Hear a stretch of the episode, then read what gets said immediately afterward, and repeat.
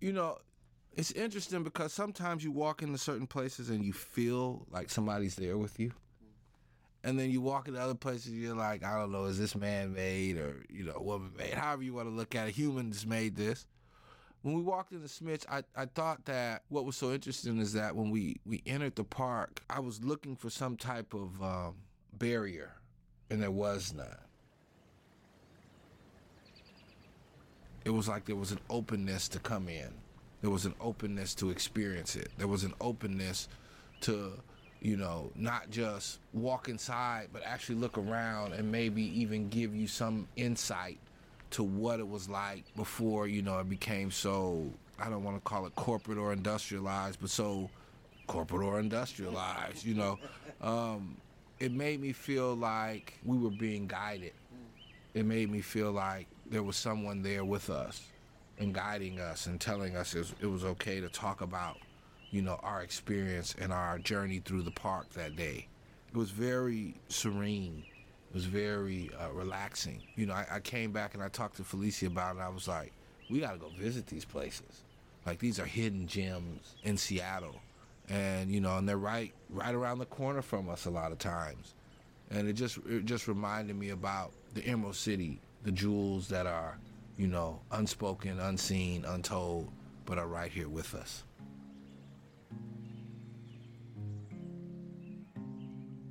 This is the kind of story that begins in a forest.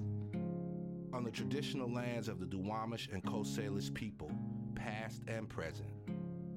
It's a story about Seattle's urban forest and the humans that live within it. It's told with gratitude. To honor the trees who care for us. And those who care for this land. To learn or to remember the medicines that have been a part of this place since time immemorial. We start in the year 2070, imagining what our city might look like if we planted the right seeds today. We follow the story of Chief Seattle Club as they turn concrete into a medicine garden at Eagle Village. And we end each episode with you and me, and how we might work together so that humans and trees in our community can grow old. This is Growing Old from Seattle, Washington. The Growing Old project for me is an opportunity for all of us to be thinking about the longevity of this planet, of this city, and for our families. I'm Colleen Echohawk. I am a mom and a wife, and I also get to lead the Chief Seattle Club. I'm a member of the Kitkehahki Band of the Pawnee Nation and feel um, such solidarity and alliance with my people on my mom's side, I am Athabascan. I grew up in rural Alaska, very connected to the idea of subsistence. My name is Lylianna Allala. I'm a community member of White Center in unincorporated King County and an environmental justice advocate. My paid job is working for the City of Seattle's Office of Sustainability and Environment, and there I'm the newly appointed Climate Justice Director, which I'm really excited about. My name is Tamara Power Drutis. I was born and raised here in Washington State, and I'm a writer and the director of research and strategy at the Vida Agency. I'm Lacey Warrior. I'm Dena'ina Athabascan, also Aani, which is Gros Ventre from Montana. So Native Alaskan and Plains Indian. I work at the Chief Seattle Club as the Native Works Manager. We are Black Stax. My name is Felicia V. And JC Cage, the MC of the group. Yes, indeed. I'm Ian Williams. And I'm Katie Mosehauer. We are Glassheart String Choir. My name is Zoey Echohawk-Hayashi. I am a member of the Pawnee Nation in Upper Ahtna Athabascan. I'm the daughter of Colleen Echohawk and Matthew Hayashi. Together, we are growing old. Our team came together as we approached the 50th anniversary of Earth Day thinking about all that had changed over the past half century and where we might go in the next five decades. What would it look like within the next 50 years for Seattle to become a place where both trees and humans grow old? This question took us through parks and reserves throughout our city, to the Chief Seattle Club's Eagle Village, and into discussions with experts across fields and communities about what it would take to get us there. We bring these stories to you now across eight episodes of Growing Old.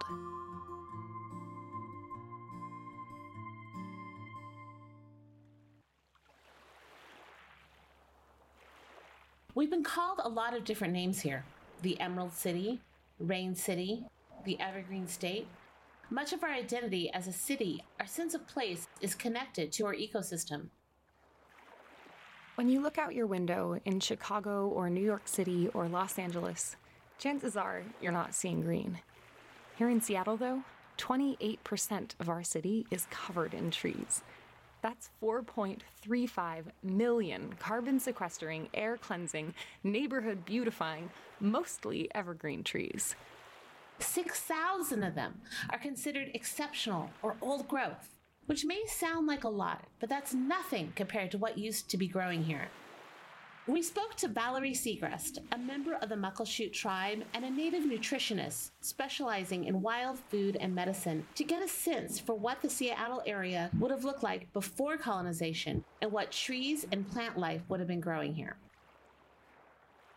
I think about the Puget Sound area and our food systems and several landscapes or foodscapes as beginning at the top of the mountains which are the homes of these large glaciers. Those glaciers feed these swift running rivers that exit into the Puget Sound. Along the way, there are all of these different layers of incredible cultural ecosystems. There are high mountain huckleberry meadows, which we know were maintained over 5,000 years ago. And if you think about that for a minute, that means that my ancestors were in those meadows, burning logs, burning bushes, trailing wild strawberry up the base of huckleberries, reseeding when woolly mammoths were walking through the land. So often in our history lessons, we are looking at things like the Colosseum and the city of Pompeii which were not even a thought in people's minds in comparison to how long my ancestors had been managing these huckleberry meadows. And then you would come through well managed forest lands that weren't logged as we see it in modern day times, but trees were fallen and wood was harvested, bark was harvested. And then you would go into a layer of camas meadows that were so abundant you could walk through camas meadows from Canada into Northern California. Then you would come to saltwater beaches that had an abundance of food options there.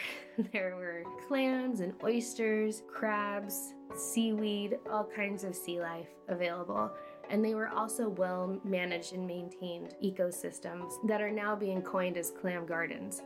And then, of course, there's the salmon people who spawn in our riverbeds, go out to sea, have some sort of sea odyssey for a couple of years, and then return to their ancestral rivers to spawn and give life for the next generation to come. And in that action, their mineral rich bodies feed our rivers, which feed our land, which increase the nutrition and medicine value of all of the land and all of the things that dwell on that landscape. This is all really important to remember when we think about how colonists arrived here and had a completely different take on the landscape. That even Captain Vancouver himself while he sailed into the Salish Sea, documented that he had never seen land so untouched by man before. And what he didn't know is that he was looking at very well maintained and manicured gardens. That it was nothing for people to maintain acres of stinging nettle, and not just by harvesting them, but by also fertilizing them. And so I'm not the kind of person that likes to pick away at terms but when I think about foraging, I think about somebody sort of bumbling through the forest, picking things. And that's not how our ancestors did it. These were very well maintained gardens. Sure, they didn't look like Mr. McGregor's garden, but they definitely were cared for. And in harvesting with a rich tradition and knowledge base, it actually encouraged the growth of native foods here. So, in certain harvesting techniques, whether it's picking a berry or harvesting a wild green, those techniques actually encourage the plant to invigorate more growth. So, you may get a better berry crop next year and you would get a better crop of nettles in the fall. This to me is what happens when you are bound up in your land, the deep connection to land and water for tens of thousands of years. That there is incredible ecological knowledge that's handed down through generations. Trees began appearing in what is now the city of Seattle around 300 million years ago. So they have had about a 299 billion 999 million 990,000 year head start on us. Sometime in the 6th century, humans began living at what was once the mouth of the Duwamish River. Thirteen villages, each with a cedar longhouse, tended to a thriving forest. Every person had a home, every tree had a role. And then, on November 13, 1851, Arthur Denny and a few dozen pioneers landed on Alki Beach. It's said that Chief Sealth greeted them in person. What's known for sure is that Arthur's younger brother wrote a letter that September saying, We've examined the valley of the Duwamish River and find it a fine country. There's plenty of room for 1,000 settlers. Come at once. There is plenty of room for 1,000, David said. Come at once. And over 700,000 people showed up.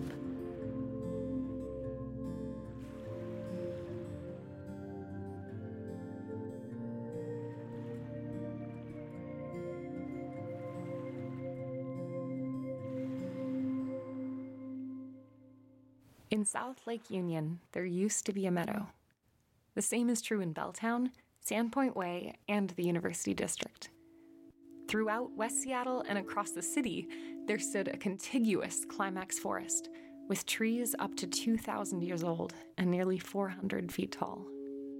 The Black River still flowed from Lake Washington into the Duwamish, and Pioneer Square was an island in Elliott Bay. It's hard to imagine what our home looked like before 1851, even with the streets hollowed from coronavirus. In fact, there's nowhere left in the world you can see forests of the size, biodiversity, and grandeur of what used to live here. But miraculously, there are still a few places you can go to see pockets of it for yourself. Places we'll take you to, so long as you agree to a few simple guidelines. Stay on the trail and minimize impact. Dispose of waste, whether it's yours to begin with or you encounter litter while walking through the park. If you're gathering food and medicine, harvest ethically, which we'll explore in the coming episodes. Be courteous to others, both human and wildlife. Learn about wildlife through quiet observation.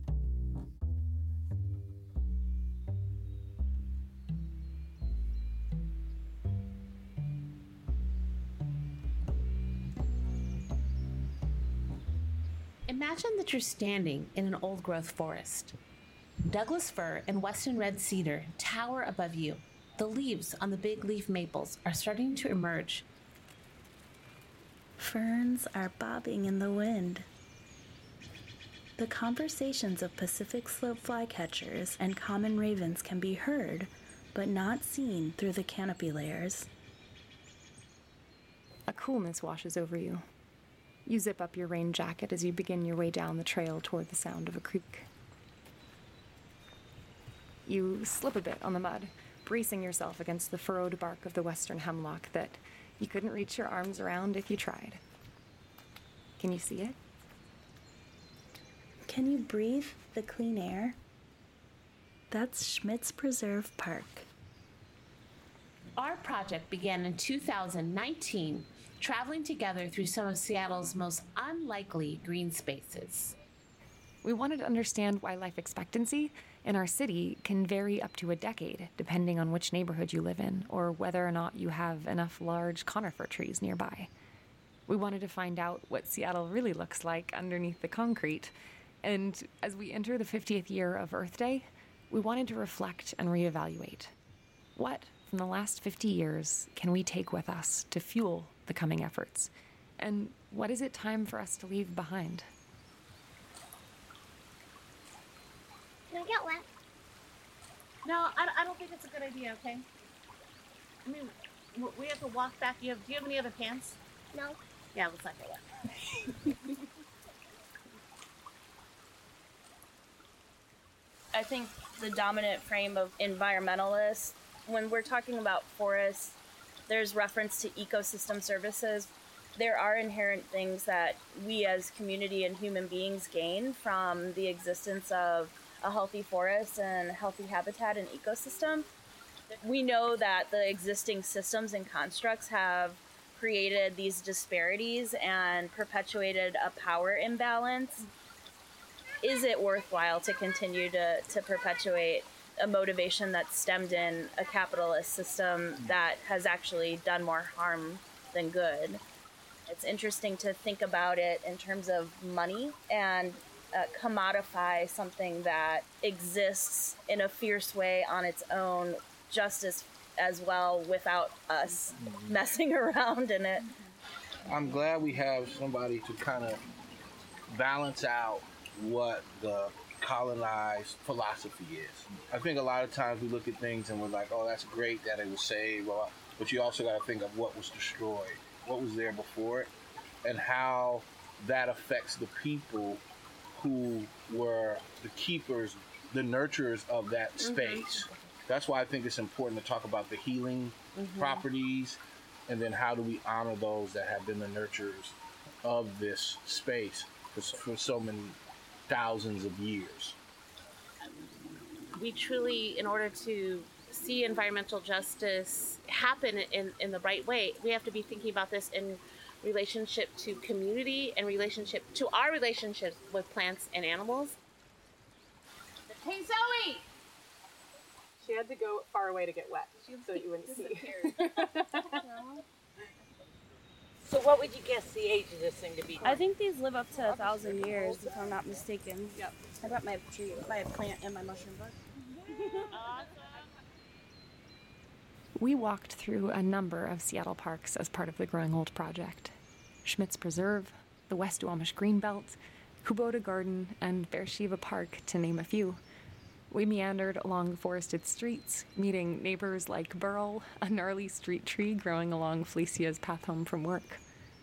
We spent time with restoration crews and volunteers, planting ferns and digging up blackberry roots. And we spent time in isolation during COVID 19, contributing to the project from the safe distance of our homes. On the day before we began interviews for Growing Old, the U.S. and Washington State had our first confirmed case of coronavirus in nearby Snohomish County.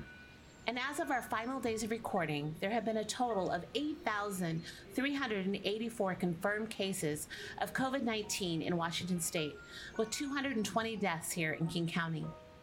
Throughout this crisis, the Chief Seattle Club remains open, serving 250 meals a day, providing COVID 19 testing, and caring for our beloved relatives. Dear listeners, we hope you and your loved ones are well and are finding strength from within and from each other. Whether we're in the quiet before the storm or the tension before a sigh of relief, it seems clear that we, and likely much of our city, will be changed by this. We were already changing anyway. Our series goes live on the 50th anniversary of Earth Day. In a rapidly developing, rapidly gentrifying, rapidly growing city, that things are changing is a given, but what will they change into? That's still up in the air. As part of this project, we ask you to imagine the year 2070. As distant to us now as 1970 feels today. Imagine that here, in the city of Seattle, we've been able to achieve a community where both trees and humans grow old. Oh my gosh. Okay, best case scenario. Exactly. Hmm. Okay, What does it look like? What do you see when you walk down the street? Is there a street or are there trails? What does it sound like? How are people getting to work? Is there space for both affordable housing and a contiguous forest? who feels like they belong here? Here's what we heard. We would have healthy, abundant orca relatives in the Salish Sea to me, that would just be everything. You know, I am not Coast Salish, but I have spent a lot of time learning from my Coast Salish relatives out here. And they talk about, you know, when we see the health of our salmon and we see the health of the orcas who rely on that salmon, then we see health in our communities. And so I think that to me, if we saw hundreds of orcas thriving, which means that we see millions of salmon thriving, that would be like the epitome of of a of a of a healthy um, community that's thriving here in Seattle, and we would see healthy animals, healthy humans, healthy trees, and it would just be it would be amazing. And I think that we have the right kind of community to get there. It will take a lot of sacrifice. It'll take a lot of courage, this is the city that can make that happen. The public deserves to be amongst something beautiful that provides health benefits. I think about affordable multifamily homes in proximity to beautiful trees and green space. I picture forests that are devoid of litter. Folks find a way to see the connection between their individual choice and their actions and the well-being um, and health of the collective. And that includes our, our plant and animal neighbors too. And so i picture forests that don't become dumping grounds or, or trash sites. I picture forests with a lot of different kinds of understory and ground covers and mushrooms popping up um, and all the, the kinds of birds that um, you know live here or stop stop through um, coming through the forest and um, different kinds of creatures too. I feel pretty strongly that the forests and the earth were for animals, and we are guests here. And we need to adapt ourselves versus expecting animals to adapt. and so I think about, you know, in the best case scenario, we're not shooting, you know, coyotes or wolves or doing stuff like that. Maybe this is just overly idealistic, but like it's just kind of finding a way to coexist together. High density, zero carbon emissions, green buildings, green rooftops, vast green spaces, clean water, free flowing water, public spaces that have all of those elements within them.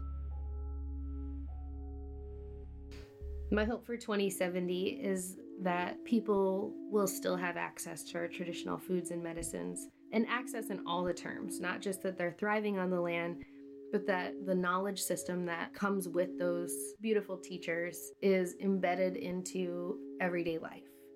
That it's not some separate topic or subject of social studies or literature, but that it's science and technology and engineering and math and nutrition and health that it's embodied in all of the things that we do as a society because that's where it belongs. Historically, our foods and our medicines were more than just simply resources, they were our relatives and our teachers. And they brought to us a healthy balance of emotional, mental, and physical medicine.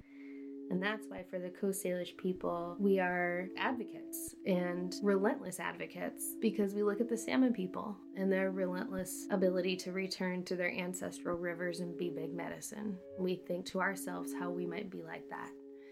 So in 2070, I hope that salmon are still returning to these rivers I hope to see the revitalization of Camas prairies. I hope that my daughters are practicing medicine the way I'm teaching them to, and fishing and hunting the way their father is teaching them to, and that they are also working on passing on those knowledge systems to my grandchildren and great grandchildren as well, because that's all we can do in this lifetime. When I think about the year 2070, I go back to Schmitz Preserve, where we started this story the way it looks, the way it feels, the biodiversity, the wildlife, the huge old trees. That's how all of this area used to look. Schmitz Preserve is a reminder of what was lost, what was taken, so that I could be here, so that so many thousands of us could be here. I picture Schmitz Preserve everywhere. When I cross the West Seattle Bridge on my way to work, I look out over the straightened body of the West Duwamish River with industry booming all around it, and I benefit from that boom, and I rely on that boom in a lot of ways. Many of us do in a port city. But yet, when I cross that bridge, what I picture is what if this still looked like Schmitz Preserve? And and that feels like a loaded question, full of politics and jurisdictions and feasibility studies, which is why it's maybe easier to think 50 or 100 years ahead so that I can take my self interest out of the equation. But we live in a native city. What if by the year 2070 it looked more like indigenous land? Octavia Butler, when she was living here, she talked about uh, Washington State in particular being a utopia for where the world would come to get natural resources, which was a trip. There is no competition. There should be no hunger in Washington State. I walk around and I pick blackberries. I walk around and I pick some herbs. I walked around and I picked some apples and some pears, and no one was responding to me as if I was stealing from them. I didn't take more than what was needed. And if there were some that were already on the ground, then I would take those. There's no worry. At least you don't see the sorrowfulness of hunger. Go on. It's a beautiful place. I lived it, I saw it. The beautiful city of Seattle, Washington, huh? Yeah. In 2070. Yeah. All right. What you see? I see about that. I pray that, you know, the trees are still allowed to survive in this area. I pray that people are still able to experience the things that some of the things that we get to experience today, like going out and walking up to the water and, you know, being able to see the green of the city. Uh, you know, in 50 years, 2020, 2020, 2070, I just pray that the environment is still intact so that the young people can experience the greatness that comes with it. At this moment, right? every place in which we walk is some place that someone else has built a foundation for what they felt the future was going to be.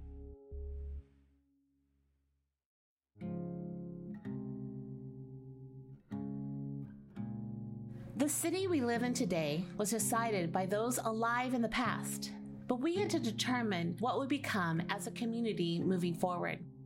Will our region become host to healthy, abundant orcas in the Salish Sea? Will we restore a system of streams and habitats to provide for millions of thriving salmon? Will affordable multifamily homes be built in proximity to beautiful trees? In 50 years, will our city be carbon neutral? Will our forests be contiguous? Will the native foods and medicines grow into a beautiful edible landscape? You get to decide. We'll be back in episode two to explore how we might begin working together toward these visions for Seattle's future. We'll also take you into the heart of the Rainier Beach neighborhood to Kubota Garden, where an immigrant family and thousands of volunteers turned 20 acres into a cherished cultural green space. And we'd like to hear from you. What do you want Seattle to look like in the year 2070? Share your vision with us on Instagram at Growing Old Project and join us in episode two to begin exploring how we can grow this future together. Learn more at growingoldproject.com. This series was developed in collaboration. It was co created by Colleen Echohawk, Lylianna Allala, and Tamara Power Drutis. It was produced by Katie Mosehauer. Music for the series was created by Lacey Warrior, Glass Heart String Choir, and Black Stax. Promotion and marketing was provided by Katie Myers and the Vida Agency. Support for this project is provided by the Henry M. Jackson Foundation and Arts in the Parks, a partnership between the City of Seattle's Office of Arts and Culture and Seattle Parks and Recreation. This is Growing Old.